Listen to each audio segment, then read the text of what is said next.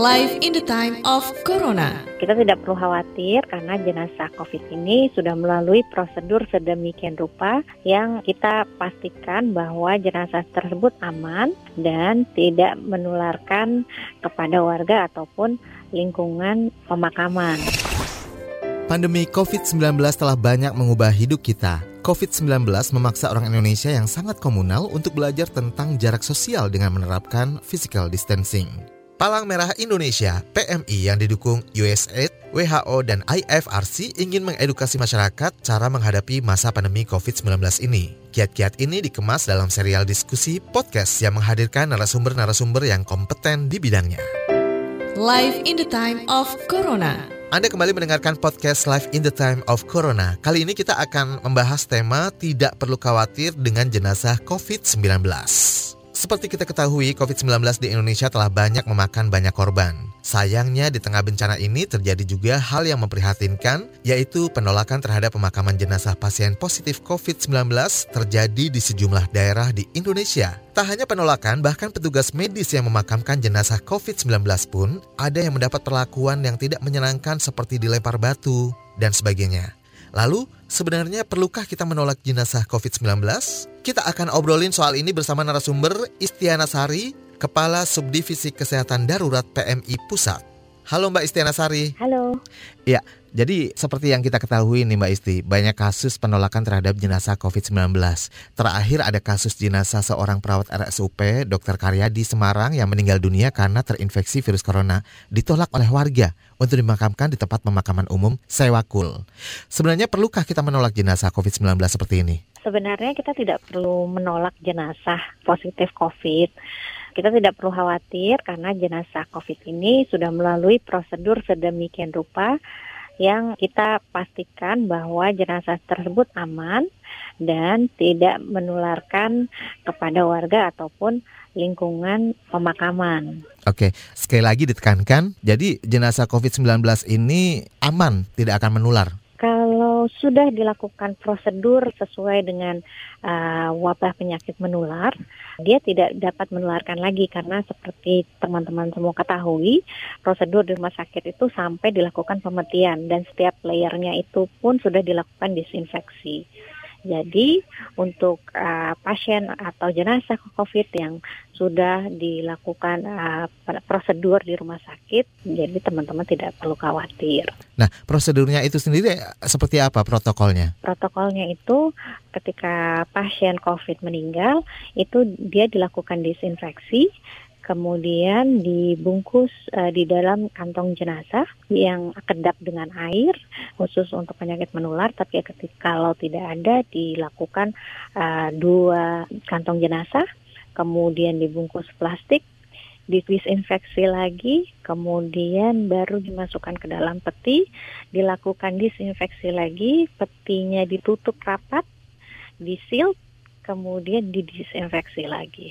Baik, kalau untuk petugasnya sendiri, apakah APD yang digunakan juga sama dengan APD yang digunakan ketika merawat di rumah sakit atau seperti apa? Kalau teman-teman uh, perhatikan, teman-teman yang melakukan pemakaman menggunakan APD yang berbeda dengan teman-teman yang bertugas di rumah sakit. Hmm. Kalau berdasarkan pedoman uh, Kementerian Kesehatan yang terbaru tentang pencegahan dan pengendalian coronavirus disease, bisa dilihat uh, untuk petugas pemakaman menggunakan APD level 2. Jadi ini bisa dilihat bahwa resiko penularannya sudah lebih rendah ketika sudah dilakukan prosedur.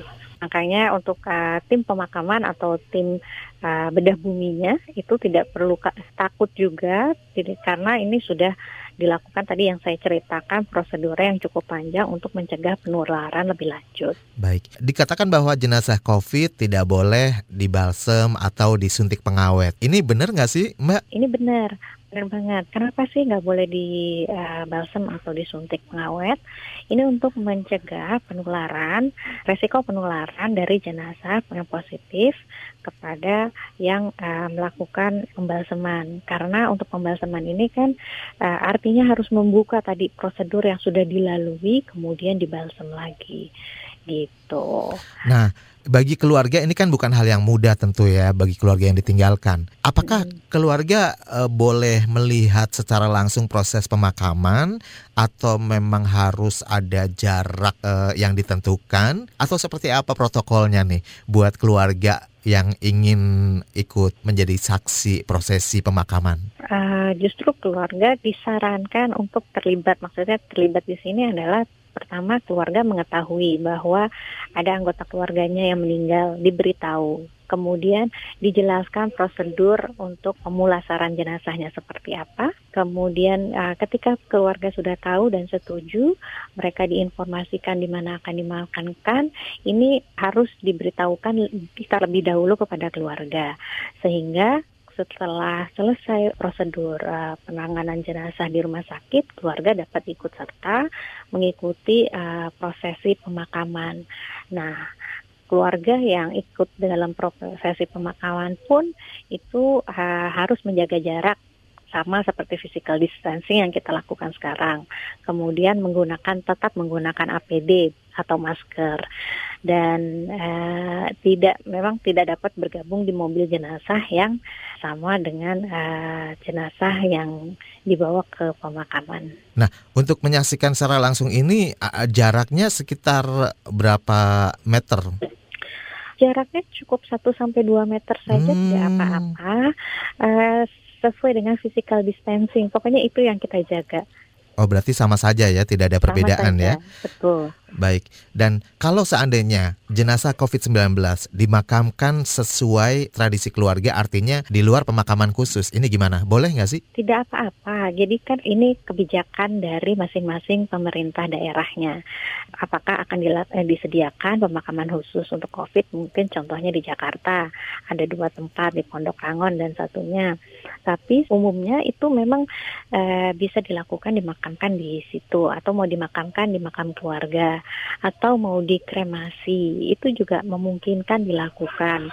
Uh, namun hal ini semua harus dikomunikasikan sebelumnya dan secepatnya kepada pihak Satgas Covid. Jadi intinya kalau misalnya meskipun dimakamkan di pemakaman keluarga, maksudnya tidak jauh dari rumah, itu juga nggak ada masalah ya sebenarnya? Sebenarnya tidak ada masalah, tapi memang ada jarak yang ditentukan uh, bahwa minimal 500 meter dari pemukiman warga. Hmm. Kemudian yang kedua juga lebih dari 30 meter dari sumber air radiusnya. Okay. Kemudian nanti dimakamkan sedalam satu setengah meter, ditutup hingga uh, menutup lubangnya. Dari PMI mungkin ada pesan atau imbauan kepada masyarakat yang sejauh ini mungkin masih ada kekhawatiran terhadap jenazah positif COVID-19. Kami sangat menghimbau masyarakat bahwa tidak perlu khawatir dengan jenazah COVID yang sudah dilakukan prosedur dari uh, fasilitas kesehatan atau rumah sakit. Tidak perlu menolak karena memang sudah dilakukan tindakan-tindakan pencegahan.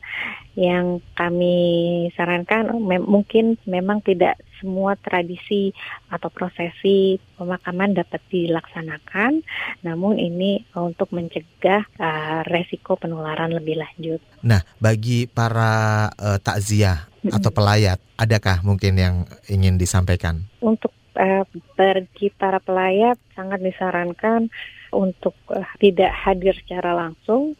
Ini untuk menghindari resiko penularan karena seperti eh, teman-teman uh, ketahui semua kita dalam tidak disarankan untuk uh, berkumpul lebih dari lima orang kemudian dan harus dilakukan physical distancing menjaga jarak aman 1 sampai 2 meter. Jadi bisa menyampaikan bela sungkawa ataupun rasa duka kepada keluarga tetangga kita melalui online atau hmm. telepon itu akan lebih baik terkait beberapa kali terjadi penolakan jenazah positif COVID-19 ini, apa sih yang sudah dilakukan? Mungkin sosialisasi edukasi dari PMI? Per minggu lalu kami sudah membuat poster dan uh, digital tentunya kampanye di sosial media PMI tidak perlu khawatir dan tidak perlu menolak jenazah positif COVID. Dan di situ kami jelaskan juga uh, prosedurnya kenapa dan ada tujuh. Teman-teman nanti bisa kepoin di Instagram kita di Facebook kita atau di Twitter kita. Yang kedua uh, PMI di kabupaten kota namun tidak semuanya juga sudah membantu diminta oleh Satgas Covid setempat untuk bisa membantu melakukan manajemen jenazah terutama untuk pemakaman dan termasuk melakukan pemulasaran. Uh, satu lagi kita juga nanti dibantu oleh ICRC kita juga akan mengeluarkan uh, edukasi untuk masyarakat poster kedua ketika ada jenazah yang meninggal misalkan di rumah. Seperti apa? Kita tunggu nanti ya Baik. Stay tune di PMI. Waduh, ini benar-benar kepo deh jadinya. Terima kasih Mbak Isti atas waktunya. Iya. Demikian Live in the Time of Corona bersama saya Rizal Wijaya dengan tema Tidak Perlu Khawatir dengan Jenazah COVID-19. Menghadirkan narasumber Istiana Sari selaku Kepala Subdivisi Kesehatan Darurat PMI Pusat. Sampai jumpa di Live in the Time of Corona episode berikutnya. Live in the Time of Corona dipersembahkan oleh Palang Merah Indonesia, supported by USAID, WHO, and IFRC.